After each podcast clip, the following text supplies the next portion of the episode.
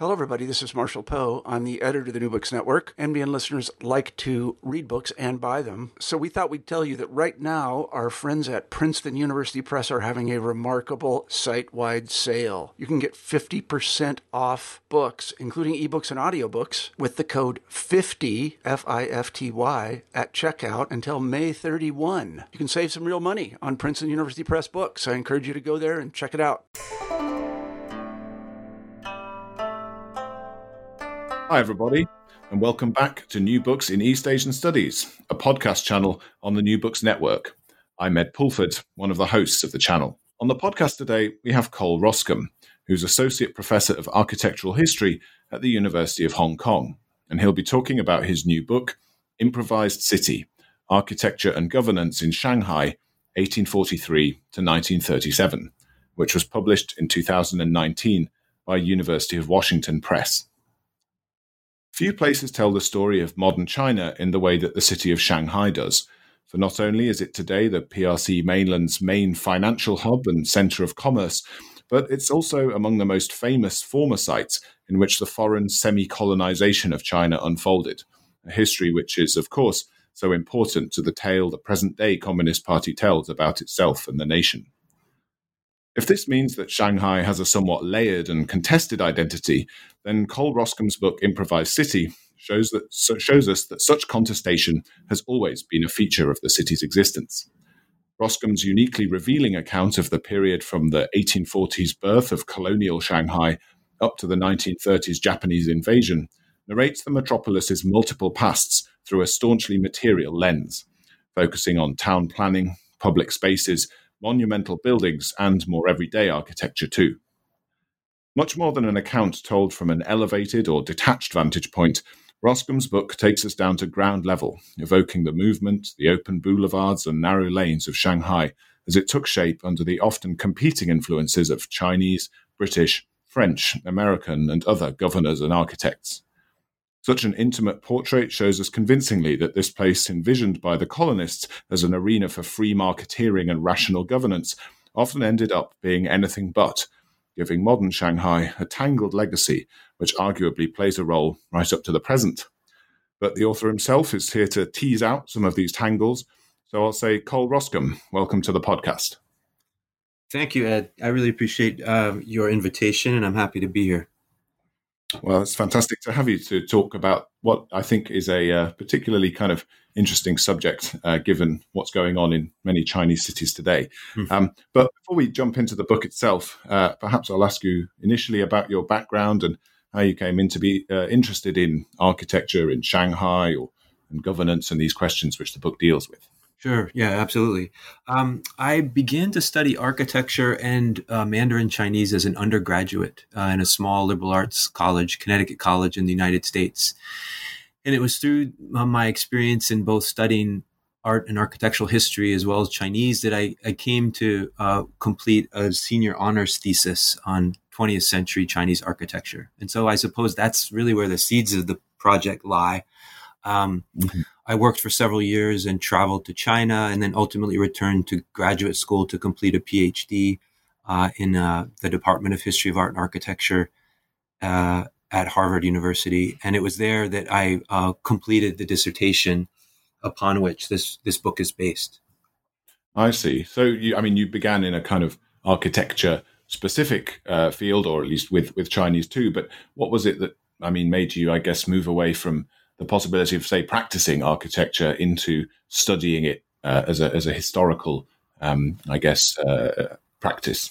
Well, I, I suppose I, I, need to be honest and admit first my own limitations as a designer were a factor. Um, I, right. I, did I, I, did enjoy uh, studying architecture and also had an, uh, several internships with with a few firms when I was in college, and I realized that I I I, much, I very much more enjoyed um, reading and writing about architecture than actually designing it myself. Um, and uh, the the richness of of China's own architectural history was also incredibly um, attractive to me, and uh, I had spent a semester abroad in China in 1997, which is really the first time that I also visited Shanghai.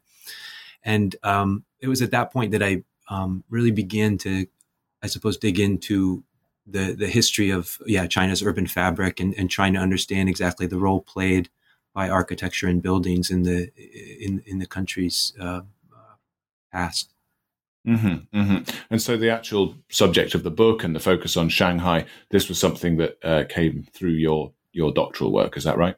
That's right. Yeah, I um I, I wanted to to work on Shanghai in part because uh, for all of the the uh, ample existing literature on Shanghai, um, I found that much of it focused on a few key sites or a few key building types within the city. Um, most of, of Shanghai's architectural history is told through the history of the Bund or um, through uh, housing, such as the the iconic Lilong um, fabric within the city.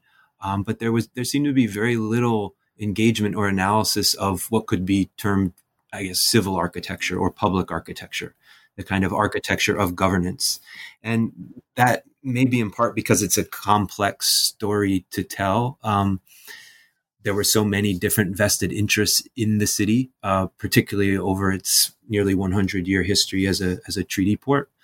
Um, but it also speaks to, I think, the the generalization that Shanghai was first and, and foremost a commercial entrepot, and in, in, essence that there that there were no politics happening uh, on the ground, so to speak. But of course there were, and of course it was a, a very politically charged place. And uh, as as my the argument of my of my book goes, um, architecture was very much contributing to and participating within that um, those political tensions and the the efforts to govern the city.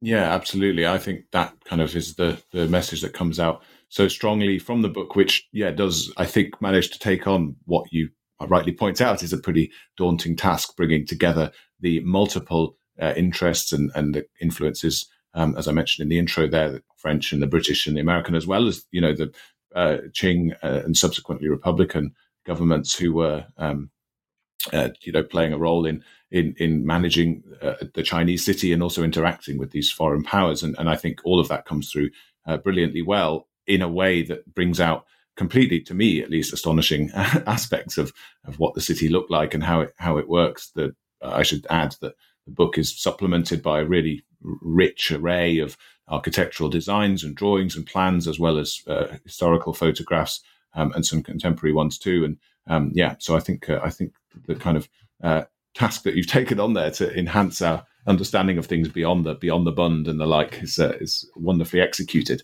Um, but we'll jump in uh, then perhaps to the actual introduction, uh, in which you kind of outline more of the arguments and the kind of projects that you're taking on here.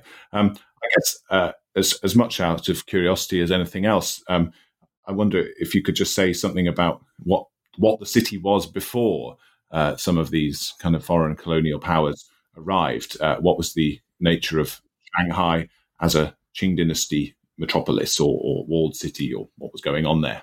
Yeah, um, Shanghai was a very active port for trade um, between different parts of China and East and Southeast Asia long prior to the uh, advent of the treaty port system, in fact. And, and actually, one of the reasons that it was so attractive to British merchants looking to expand their trade, particularly opium, up along the Chinese coast, was that existing trade activity and the potential for um, exchange with, with Europe.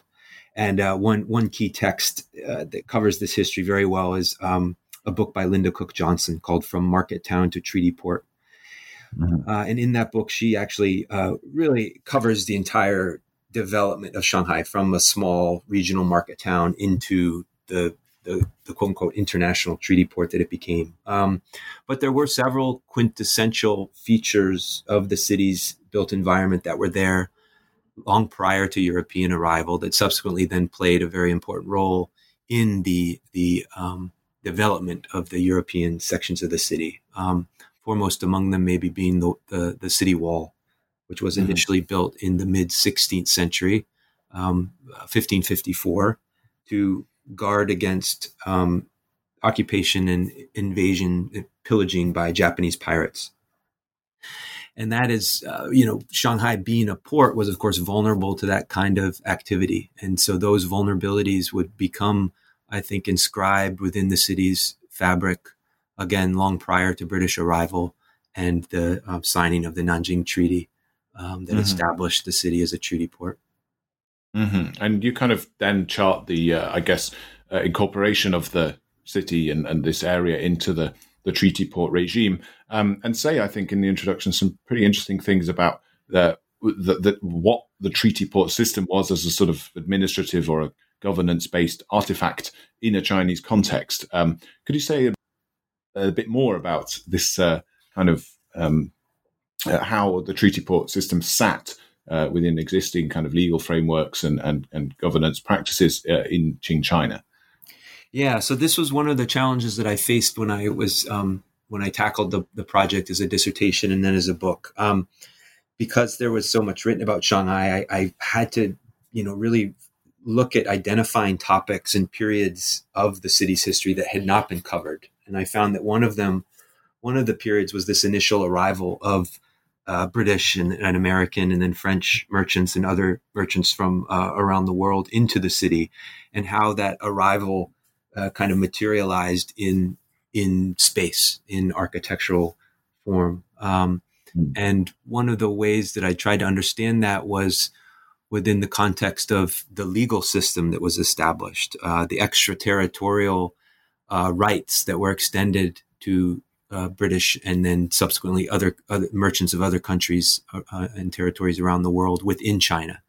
And essentially, what extraterritoriality um, cemented for these non Chinese merchants was uh, an impunity or a freedom from existing Qing law and so that that state of exceptionality um, was very interesting to me, um, particularly when I when I partnered it or thought of it in relationship to architecture. That Shanghai was never a, a, a colony per se. China was never colonized in, in the traditional sense of the word. It was one could argue that the Qing dynasty was a was a colonial power or an imperial power, but that's of course very sensitive uh, to the mm-hmm. to the party today. Um, but uh, Shanghai and China historically were kind of understood as quote unquote semi colonial um, entities. That is, there were mm. some some aspects of the of the treaty port's governance that that that took on the, the the kind of operative appearance of a colony, but in other ways it, it was it was not typically traditionally colonial. Um, and that that was something I also wanted to push up against. I I I, I didn't really find this this term the semi colony or the semi colonial to really be a, an effective um, term of analysis in a way. I, I, didn't know what it opened up, uh, even though it's, of course, a, been a tried and true term, uh, again, used to describe the, the history of, of Shanghai for, for most of the 20th century. Um, mm. Used by figures like Sun Yat sen and, and Mao Zedong, even to describe this particular historical period in, in China. Uh, and so mm the the term that I kept circling around again was this this idea of extraterritorial extraterritoriality, and it's understood primarily again as a legal term, and uh, but also very much comes out of the Qing Empire's efforts to integrate uh, what was happening as a result of the First Opium War within the the existing Qing tribute system, which were these series of social and diplomatic practices that very much dictated Imperial China's um, relationship with with with other parts of the non-Chinese world. So mm-hmm. um, I suppose a, a, long-winded response to your to your question was that um, extraterritoriality in some ways comes out of existing Qing uh, uh, precedent and law in some ways, and it became a, a kind of useful um, concept for me to think about how the architectural history of that period might also be understood. That there was a there was an effort on the part of the Qing government to maintain a certain degree of, of segregation or separation of, of hmm. Chinese mm. and non Chinese residents. Um, mm. But then, of course, over time, that separation took on uh, uh, new and increasingly um, destabilizing dimensions. Right, right. Now, I think that is a sort of really compelling new way of looking at, or at least to me, new. Possibly it's been done elsewhere, but um, it was very, yeah, uh, interesting to see extraterritoriality and the treaty port idea seen from the perspective of existing Qing structures and uh, you know not not just something that suddenly appeared out of nowhere and, and didn't you know have any any context or any kind of deeper roots. Um, the source uh, just sorry to interrupt mm-hmm. you but just to just to be be true to my sources here there's a fantastic book by um, Paul Kristoffer Cassel called grounds of judgment extraterritoriality um, and imperial power in 19th century China and Japan. And his his book is very much uh, offers a, a legal history of extraterritoriality and the establishment of the International Mixed Court in Shanghai. And that mm-hmm. that was a very useful text for me to think about how something like extraterritoriality might have um, might have taken on uh, spatial and, and architectural dimensions.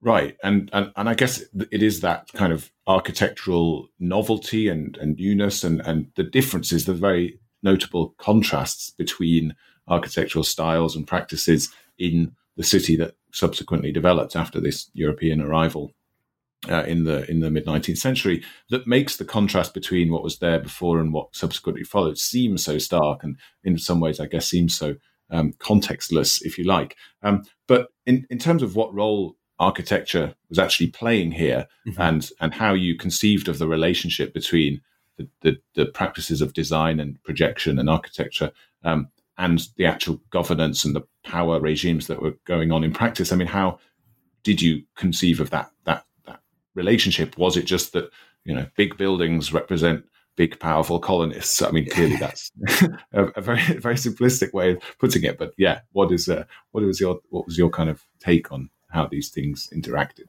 Yeah, monumentality was certain par- certainly part of it. I mean, there was a physical um, a physical dimension to the to the scale and the size of European buildings um, being constructed. But but yes, yeah, I, I, tried to kind of dig beyond that and offer more than just uh, just a kind of physical or aesthetic uh, study uh, of the city. And um, one of one of the ways I um, began to think about architecture was very much as this anticipatory discipline that there, there was a tremendous amount of uncertainty about Shanghai and really the whole treaty port system as a kind of viable enterprise. I mean, it, it in some ways was, um, you know, an unprecedented new uh, governing structure imposed upon China uh, beginning in, in 1843. And, and so the fact that so little was actually known um, and uh, about the about the the, the potential uh,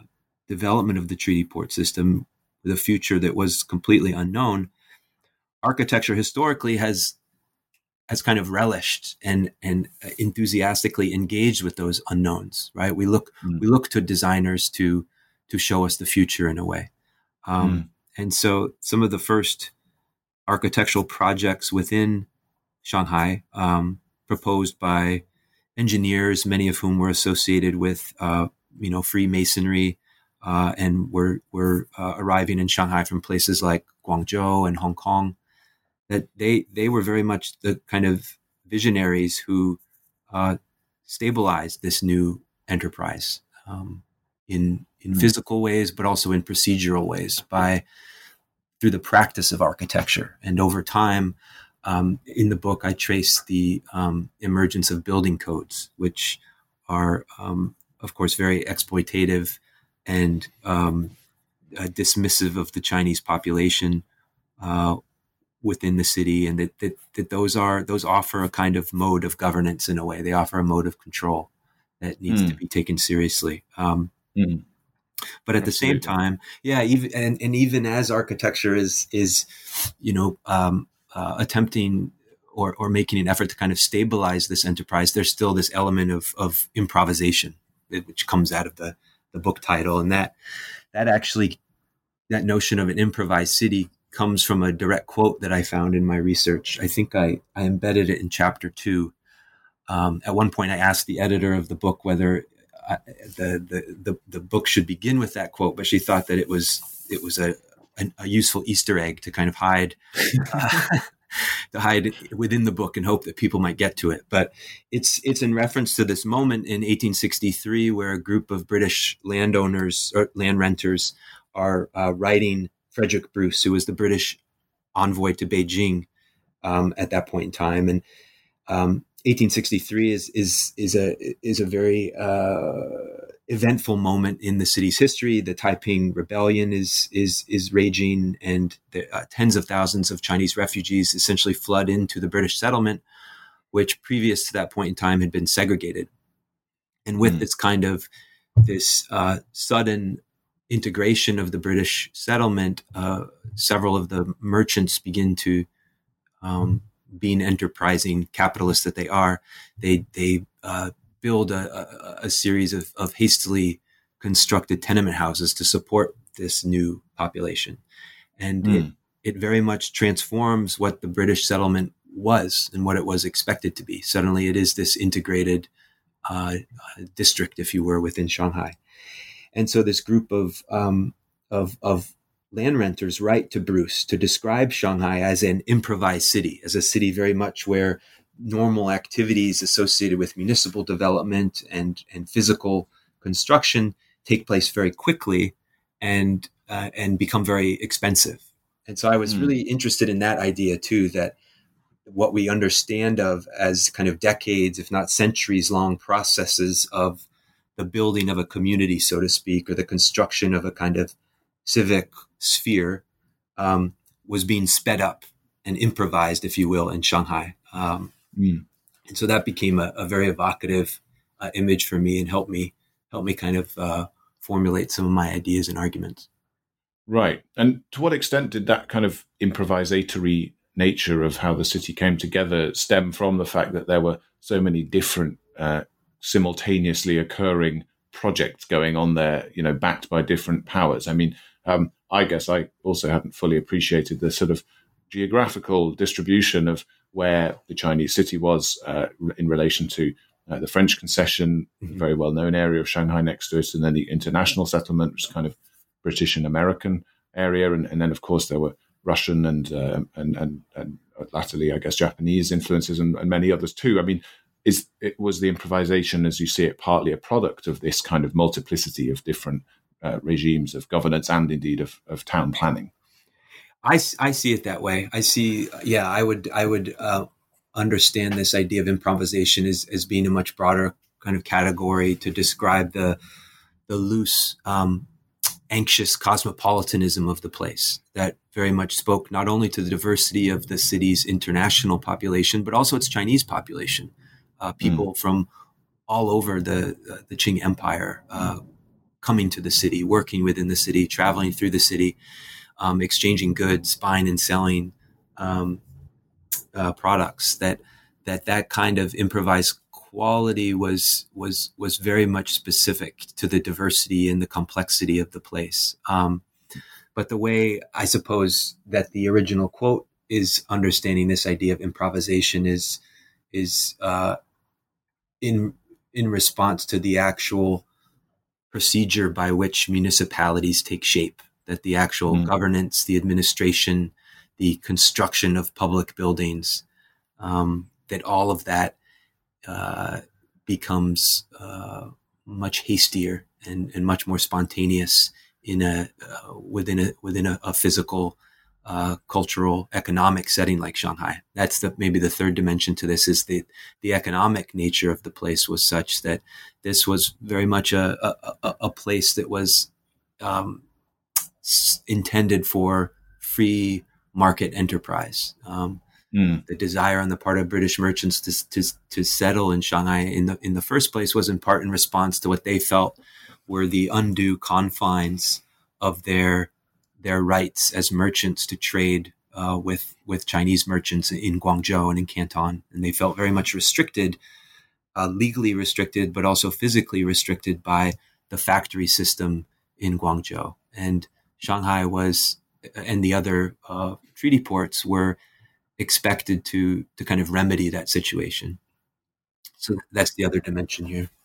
Sure. And we can perhaps jump in a bit later into whether or not this actually realized itself as a project and, and you know, the role of, I guess, yeah, free trade as a sort of ideological cudgel through which to beat, uh, you know, potentially resistant uh, colonial subjects um, on the part of the British. Um, but we'll go into, I think, uh, the kind of body of the book at this point and, and chapter one, where we really get quite immediately down to the level of, of detail, which really is woven throughout the entire uh, volume, uh, looking at the actual architectural forms of some of these uh, sort of newly extraterritorial uh, buildings as you're conceiving of them. Um, and I was particularly interested, uh, you mentioned just now Canton Guangzhou and um, these kind of more restricted quarters in which trade was occurring with uh, China um, before the foundation of Shanghai's uh, international settlement and so on. Um, and there were architectural forms that were sort of transferred, and, and, and there were precedents for some of how the buildings were designed uh, in the, the, newly built uh, urban space of Shanghai. Uh, because there was already some precedent set in Guangzhou and also other colonial uh, ports of, of uh, European empire. So, could you say something about some of these architectural features uh, of buildings that started to spring up once the uh, kind of treaty port system had been established?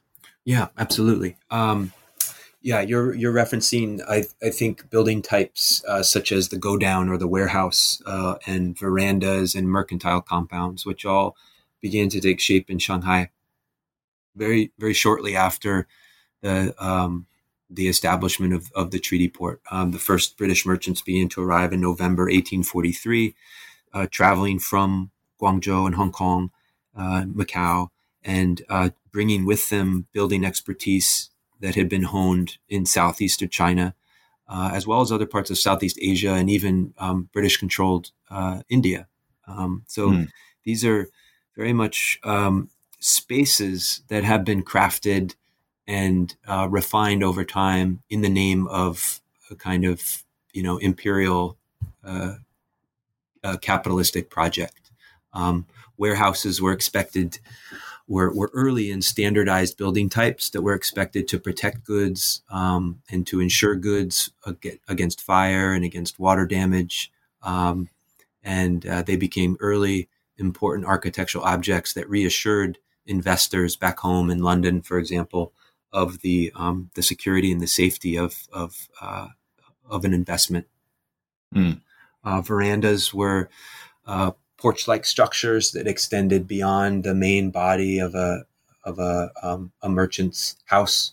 These were also, I should say, these were homes that were also offices. So they were very much sort of per- combinations of personal and professional spaces that took shape as kind of large uh, two story compounds, if you will, with multiple structures on them. Um, and verandas were useful um, for several reasons. The first was they offered a kind of liminal space uh, from the outside into the inside, a kind of semi public zone uh, where uh, British merchants could interact with, um, say, uh, Chinese servants or with other with Chinese businessmen. Um, they also served a, an obvious climactic purpose. They kept the house cool in the summer and protected the foundation from rain and from rot. Shanghai uh, can be uh, it's humid throughout the year, but um, can be quite wet and damp in the winter. And so something like a veranda was offered a, a useful uh, protective structure against those kinds of environmental conditions.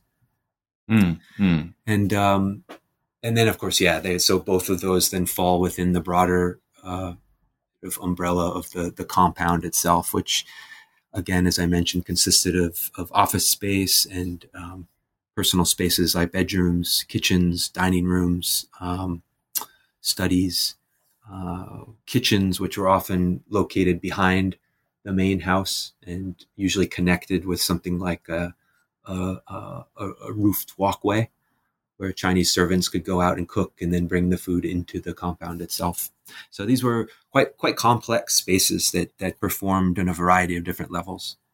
Mm, mm. And they sort of still seem, despite the fact that I guess, as you say, what uh, merchants were notionally looking for up uh, further north than Guangzhou was a, a, freedom to operate in a kind of greater level of openness than was available to them in in Guangzhou. Uh, there was still a kind of slightly almost defensive atmosphere about them. Would you say? I mean, the, the kind of the idea of a compound, the idea of a sort of closed unit of space, um, still seems like it had a kind of almost self-isolating quality about it. Would that be accurate? Yeah, there is there is a fortress-like uh, appearance to some of these projects that's notable, um, and they certainly also represent, I think, a response to uh, where merchants were living in um, Guangzhou, which was the these this uh, what were called the thirteen factories, which were a series of kind of uh, essentially row like compounds um, that extended backwards. So they were very narrow, but quite uh, deep. And those spaces were shared and subdivided by various merchants over time and became increasingly congested um, by the mid 19th century. There was a, a, a very a famous fire that broke out within them, and that caused a tremendous amount of damage. Um, and so you see in correspondence uh, during the 1820s and then 1830s, um, you see British merchants in particular increasingly complaining about the confines of these spaces and uh, mm. their desire to to essentially to have more room, to have more space. And so, in that sense, Shanghai and also Hong Kong, of course, um, accommodated those uh, uh, those um, requests.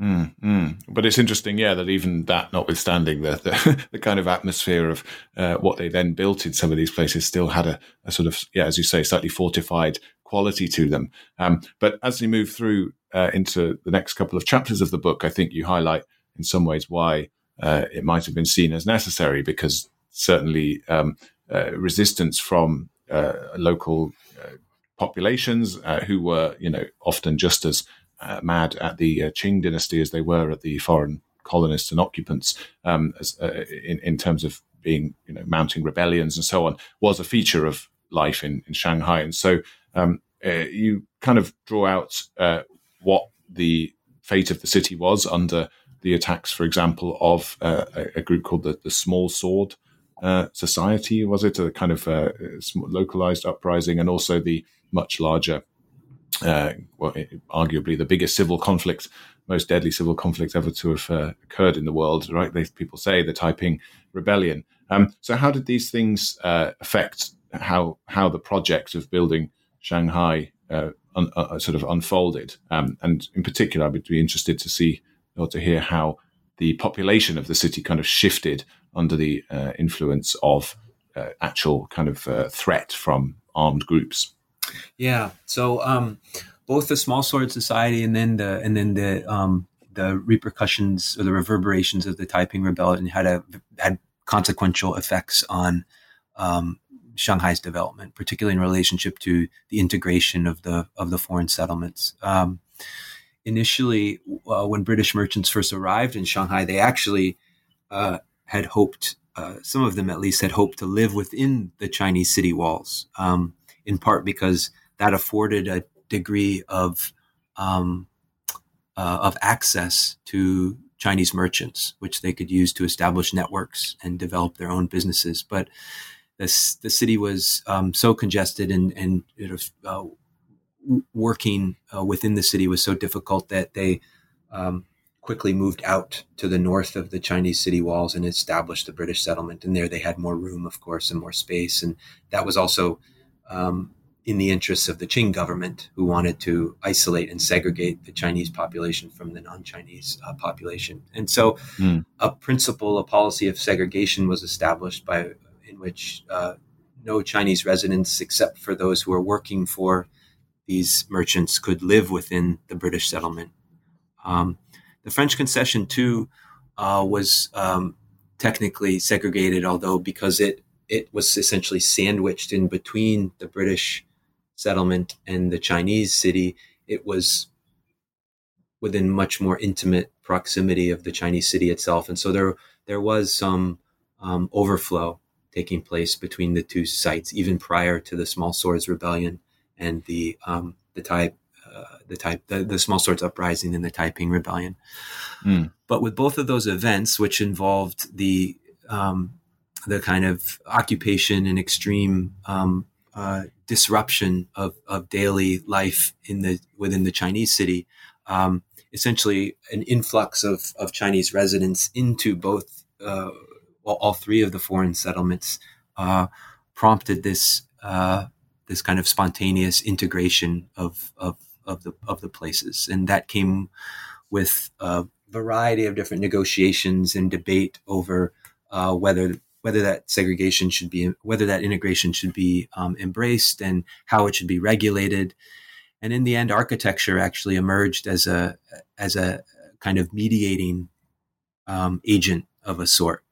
in which um, there was integration within the foreign settlements, but through the establishment of, of things like building codes, a certain degree of distance and distinction could be established between the, the foreign population and the, the, the Chinese population, as it were.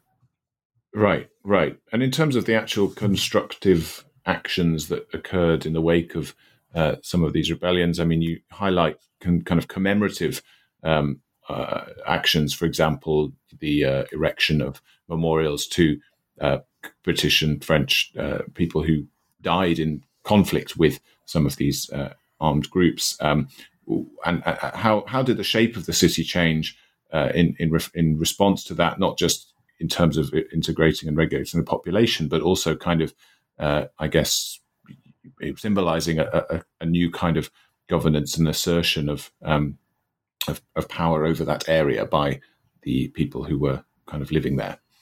Yeah, these uh, a, a, new um, spatial type essentially emerges. This public memorial um, out of both of these two violent episodes.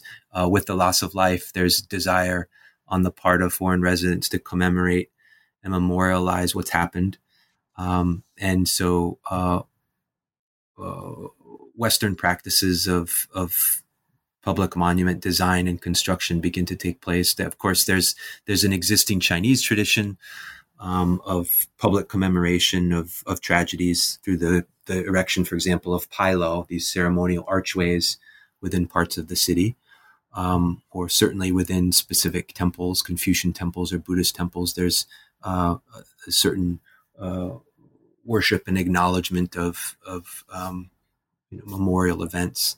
But with the mm. construction of these specific monuments, you begin to see the emergence of this this kind of broader, bigger public consciousness that um, uh, transcends, in some ways, the the physical parameters or boundaries of each of the the quarters of, of, of Shanghai, which at this point in time consist of the international settlement, which has been formed by the British and American settlements joining together, uh, the French concession, and then the the walled Chinese city.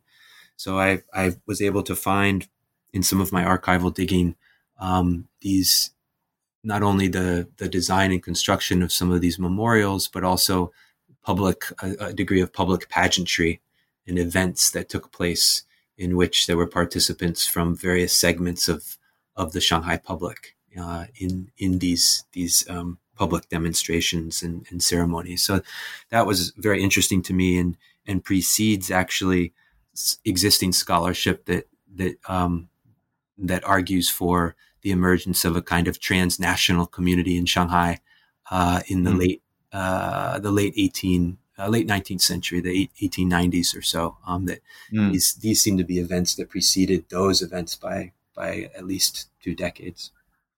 Right. No, I think it's a, it's really fascinating to see that uh, spatial sort of reflection of of what you also chart as a, a greater level of um, integration and the kind of or, or, some kind of integration and the and the, and the emergence of a new public, both as a uh, I guess human kind of corporate entity, but also as something that is reflected in, in, in public space and the mm. like. Um, but as you say, with this kind of increasing contact between populations, um, in some ways, I guess the burden for uh, segregating things had to shift towards the governance end of the spectrum rather than necessarily the demarcation side of things. So if people were no longer going to be living in totally separate zones or or the Qing walled city, for example, then as you say, regulations and things were introduced to kind of keep people separated and often, uh, you know, on very sort of stark racial lines. Um, so, uh, sort of as we move into the latter half of the book, um, how do you kind of conceive of this uh, new uh, sort of set of, of, regulations and regimes and things like uh, the, yeah, the professionalization of architecture uh, influencing the makeup of, of, the city. Um, I mean, who were the architects of of, of the, the, the, city of Shanghai at this point in the latter part of the 19th century, um, and how did that kind of change as these new regulations were introduced?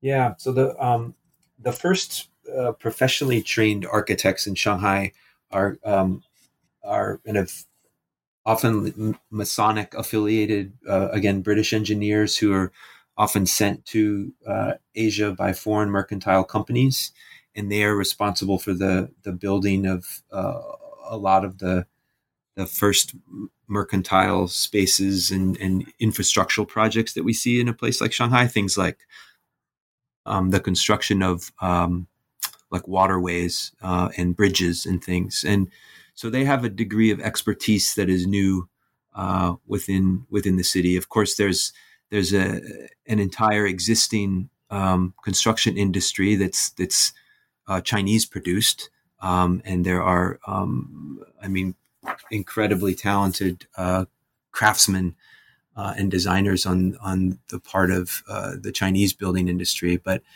over time, as these two factions begin to interact with each other, they uh, begin to compete with each other, and so this interesting discourse on expertise begins to emerge in the 1870s into the 1880s, um, and uh, a number of what could be termed, I guess, architectural entrepreneurs begin to arrive in the city from other parts of Asia uh, and other parts of, of the world. And there's um, eventually an effort to kind of professionalize the architecture industry um, within the foreign community. And this is in part, I think, in response to not only to the, the cosmopolitanism of the foreign community, but also to this tension with with the Chinese um, building industry as well. Mm, mm. So that's uh, that that element of expertise is, I think, one way in which we see uh, the power dynamics of Shanghai uh, begin to change and begin to filter out into other aspects of architecture. Um, there's also the emergence of, of social clubs, which are segregated, of course, to specific segments of the population. And there are buildings that are constructed to support these specific organizations. And so that's another way that architecture is participating to kind of the informal segregation taking place uh, within the city. Um, hmm. And and you talk about the kind of attitudes towards um, both the, this figure of the the Chinese builder, um, again in the sort of line with this uh, racializing uh, I guess, uh, yeah, segregationary sort of dynamics that were going on. I mean, I, you know, I think the thing that uh, probably almost all listeners and possibly almost all people uh, may have heard of with any interest in China is these kind of iconic "No Chinese" or "Dogs" uh, horrendous signs, and you know maybe uh, this was um, particularly flagrant, flagrant example, but it was somewhere that you know some some dynamics that were playing out across the city. Um, so you know how were how are these kind of actual people who were doing the building viewed, um, and then uh, additionally, uh, you you go into some detail about how actual stylistic eclecticism and the kind of combination of, uh, I guess, Chinese styles with more European ones um, was was kind of seen as both, I guess, in some ways appealing and and and in some ways interesting to uh, foreign architects, but also somehow threatening. Uh, could you say something about those those kind of, you know, again, so racializing dynamics? Yeah. So the the um, stereotyping of the Chinese builder as a kind of inscrutable character, someone who lacked um, uh, both the skills necessary to construct uh, well built architecture, but also lacked some of the um, ethics of building. Um, the, the, the, the notion of, of um, carpenters as being duplicitous in a way and cunning and trying to cut corners. All of all of these emerge within these racially charged dynamics of the of the building industry in Shanghai at the turn of the century, um, and they become um, uh, particularly charged by f- foreign architects who feel that their um, their expertise is being challenged and threatened, and um, there's rivalries and tensions taking place within the Chinese building industry uh, largely split along kind of local and non-local guilds that that plays an additional role in this and insofar as um, builders and craftsmen from Guangzhou are often more willing to work with foreign clients and, and foreign architects, uh, in part because of the history, the longer history of that city, um, mm. uh, or the, the longer history, I should say, of, of the foreign presence in that city. Uh, and so those uh, those carpenters were often in some ways seen as more reliable somehow. Um, but uh, over the course of the the at the turn of the century and over the course of the early 1900s, there's um, all of these different um, kind of this factionalism that begins to develop plays out in interesting ways through the architecture itself, where you see, uh, as you said, an, an increasingly kind of eclectic um, uh, style emerging within Shanghai, where um, Chinese builders are appropriating quote unquote Western uh, uh ornamental uh, motifs and and decoration. Um, there's an effort on the part of several tea houses within Shanghai that cater to Chinese clients to kind of appropriate foreign um, uh, fixtures and foreign elements to their architecture to kind of create a an additional atmosphere of exoticism to, and mm. to appeal to a, a, a Chinese consuming class. Um, but that also works on the other side of the equation where you have uh, foreign residents who are kind of appropriating Chinese aesthetics and kind of orientalizing themselves, as it were, with with costume and with with specific architectural motifs. Um, mm. Yeah, and you kind of point out how this has a double-edged sword kind of quality to it, right? Where it's seen to embody both, uh, uh, uh, uh, I don't know, in this racially charged atmosphere, as you point out, a kind of pollution of certain pure European, I guess, aesthetics and ideals, um, but also, you know, uh, uh, at the same time, perhaps represents the aspirational kind of cosmopolitanism of a, a place which has this sort of diverse uh, population and, and kind of unique you know, cosmopolitan quality. Um, but moving on, uh, if there is, you know, a sort of Shanghai style which has emerged by, I guess, the end of the 19th and beginning of the 20th century, um, uh, this plays a kind of growing role. I, I, think you highlight uh, as the Qing dynasty gives way to uh, the Republican era in China. Um, and so, how did the kind of new political regime after 1911, 1912, uh, the foundation of the republic, uh, kind of digest or make use of this uh, architectural legacy and, and inheritance that, that, that, was there in Shanghai?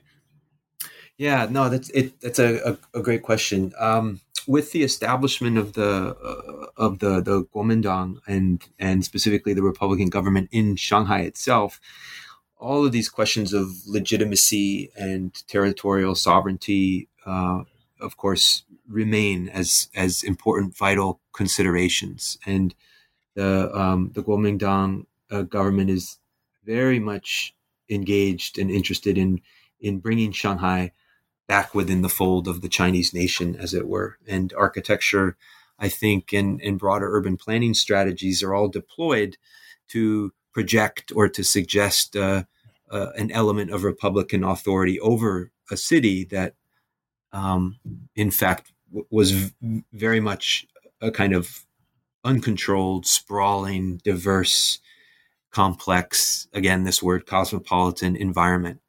Um, mm. And so the, the use of architecture, specifically, I think in the use of the Greater Shanghai Plan, which is an effort literally to kind of to move the physical center of Shanghai northward, to to move it out of uh, the foreign settlements and into tabula rasa, as it were. Um, mm. That becomes maybe the most notable uh, example of of that effort. Mm-hmm, mm-hmm. And and in terms of how much of that plan, which um, I think you sort of yeah point out was was drawn up there in the in the early Republican period. I mean, how much was that was that successfully realized? Um, I mean, you, you highlight kind of again simultaneously occurring uh, infrastructural and transport developments. For example, the introduction of new new new roads and a tram system through the French concession and so on. Mm. Um, what, what, what kind of spatial transformations were brought about by that particular plan, and what what were kind of just ongoing, uh, I guess, uh, somewhat yeah improvised and chaotic acts uh, which unfolded because of the interaction of this kind of multiplicity of, of populations.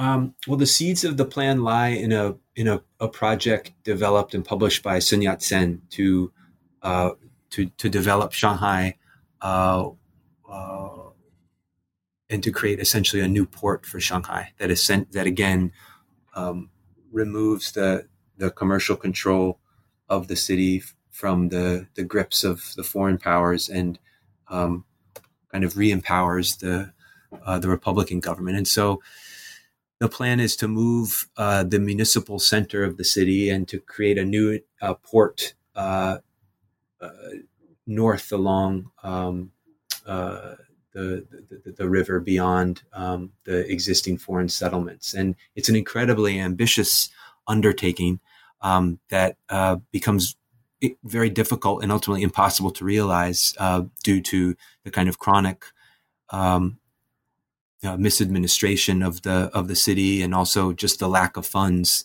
and of course mm-hmm. all of the uncertainties associated with uh, Japanese invasion of China in the uh, early 1930s and the, the kind of uh, encroaching Japanese army uh, southwards down towards Shanghai and so as as the plan is it kind of slowly materializes building by building there's this um, kind of this uh, you know, this is undoubtedly hindsight, but there seems to be this kind of tragedy, this tragic ending inscribed within the architecture from its from its beginnings. It's it's such an ambitious plan um, that is so disconnected from the existing city that ultimately it um, uh, becomes a kind of island unto itself and is uh, mm. goes unrealized, but but then becomes the civic center of the of the the occupying uh, Japanese government during World War II. Mm-hmm, mm-hmm. And in terms of, I mean, some some spatial changes and kind of significant uh, alterations did occur, nevertheless, right? And it's at this point or this rough period when uh, the, those city walls that we mentioned right at the beginning uh, did kind of get torn down and, and removed as a as, as, a symbol of, of separation and perhaps in the Republican government's eyes a symbol of a kind of older Qing uh, order of things. Um, at what point did they go, and what were the sort of debates around demolishing the walls and, and, and the reasons for their eventual destruction? Yeah, that's actually a, really an earlier moment. Um, the the Shanghai the city walls are are torn down over a period of a year, eighteen months, two years uh, in 1912. So with the fall of the Qing Empire uh, and then mm. the establishment of the new Republic of China, um, there is an effort on the part of Chinese, uh, the the Shanghai, the Chinese bu- business community to open the city up. There's a there's a belief that the that the city walls have uh, unduly limited the commercial potential of the city, and there's also, of course, emerging discourses about public hygiene and the the need for light and air. Uh, to infuse um, urban environments for the betterment of, of the, the broader uh, health of the of the public, and so the um, the decision is made to tear down the city wall, which essentially um, connects the historical Chinese city with the with the French concession and the international settlement much more fluidly, um, and it's mm. much it's much easier than to travel between these these various sections of the city. So that that's a conversation and a debate happening, um, yeah, between 1912, 1913, and it radically changes the Chinese city's uh, status relative to the other uh, municipalities or the municipal governments within Shanghai. Um, the Greater Shanghai Plan then emerges uh, 15 years later in 1929, right. 1930. Uh, but it uh, very much comes out of, I think, this this conversation about the the status and the position of the Chinese city and the Chinese municipality relative to the foreign settlements. Mm, mm. And I guess, yeah, I mean, kind of uh, finally sort of drawing on that, that yeah, that impetus of, of, of openness and a, and a new vision for China as a, as a nation and with a place in the world and, you know, kind of modernization as a, as a sort of liberatory ideal, a, liberationist idea, as, as you point out. Um, what, what, what was then kind of the role envisioned for Shanghai on the kind of global stage uh, as a, as a laboratory for training, I guess, Chinese architects to represent the nation, and and and, and as also as a kind of um, showcase, I guess, for uh, this newly competent China. How, how did that kind of uh, yeah play out as a new narrative for the city? Well, in part because there were existing foreign practices already at work within Shanghai. Uh, the city became a, a, magnet for young, talented Chinese architects who had been trained in Japan, um, Europe, the United States, who, upon returning back to China, then moved to Shanghai to work for some of these foreign firms. Um, some of them also then established their own practices uh, within the city. Um, Shanghai was you know, one of the the largest, most commercially active cities in China at the time. Of course, Guangzhou, Tianjin. These were also cities um, that appealed to Chinese architects, but something about I think the the architectural culture of Shanghai and and the um, the uh, opportunities available there were incredibly appealing to to young Chinese designers. Um, and given the the kind of nationalist uh, spirit that pervaded the place, um, it undoubtedly had an impact upon how Chinese architects conceived of their work relative to the struggles of the young Chinese nation state and um, very much contributed to debates and discussions being had within the Chinese architectural community about what what constituted a modern Chinese architecture, what hmm. constituted mm. the modern Chinese architect, um, and you see uh, organizations being established by these young architects, engineers, planners, all committed to professionalization, but also much more broadly to um, the kind of defense and the development of of a strong uh, Chinese nation. Mm, mm. And, and you, uh, I guess, in the kind of final closing chapter, highlight some of the uh, global spread of, of that new mission uh, to uh, international exhibitions and and the, the kind of place that um, yeah, Shanghai and Shanghai architects then projected uh, or had in the world as a projection of of Chinese uh, emerging status um, and so on. But anyway, Cole, that's a fantastic um, kind of uh, conversation. I think about the about the book, and, and uh, I think uh, it's one that uh, contains many many details that we were sadly not able to deal with in this discussion, but which I would heartily encourage listeners to to to go looking for by picking up the book itself. Um, but having taken up a decent chunk of your time. Um, before we let you go, I'd just like to ask uh, what sort of our, our, traditional final question, which is what is it you've got uh, on the go at the moment, um, following on from this project? Yeah, a lot of these issues and questions involving um, sovereignty, extraterritoriality, the role of architecture, and its participation in, in these moments of political, uh, economic change. They're, they also inform some of the work that I'm doing now. Um, I've just completed a book that looks at architecture in China during the late Mao and post Mao periods. So essentially trying to understand how architecture is contributing to the reform, the opening up and reform era. Um, mm. And there, during the 70s and then uh, through the 80s, uh, particularly after 1978, uh, you begin to see architecture really again playing an, an, active role in the transformation of Chinese society as the party begins to embrace more market oriented economic policy. Um, whether it's the construction of international hotels, the establishment, of course, of special economic zones, but also changes in how architects were practicing. Um, in the 1980s, uh, new discourses about postmodernism, all of all of these um, architectural elements I see as really crucial if understudied components to to reform itself. So mm. that's a book that I'm literally in the process of of revising and and wrapping up now, and I hope that will be out um, uh, next year.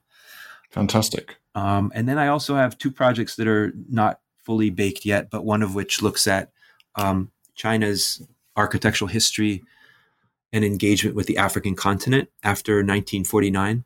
Um, mm. So taking uh, taking what's happening today, where of course there's uh, a lot of conversation about uh, Chinese infrastructural projects in numerous countries around Africa, trying to understand the moment, the contemporary moment, as having a history and having a context that actually goes back to uh, the late 1950s and early 1960s, where Mao and the party are beginning to um, um, court, if you will, newly decolonized African countries and uh, young charismatic African leaders, and architecture becomes a tool in that process. Um, so that's that's something that I'm just beginning to outline and understand now. And then, in light of what's happening in Hong Kong and has happened over the last year, uh, I'm at work on uh, what will be, I hope, a book length study of Hong Kong's built environment, a kind of critical architectural history of the city filtered through this lens of, of crisis and uncertainty. Fantastic. Well, I think those all sound in their own ways incredibly valuable uh, new uh, examinations of you know, real kind of pivotal uh, junctures uh, in, in recent Chinese history and, and indeed in contemporary China. So uh, we'll look forward very much to uh, getting getting our hands on all of them as and when they appear. Um, but in the meantime, Cole, thank you very much for appearing on the show today. It's been really wonderful talking to you. Thank you, Ed. I really enjoyed it. I appreciate all of your questions. Uh, well, uh, thank you. And thank you, listeners, too, for listening, as ever, to New Books in East Asian Studies. It's a podcast on the New Books Network, and it will be back with you again very soon. Goodbye.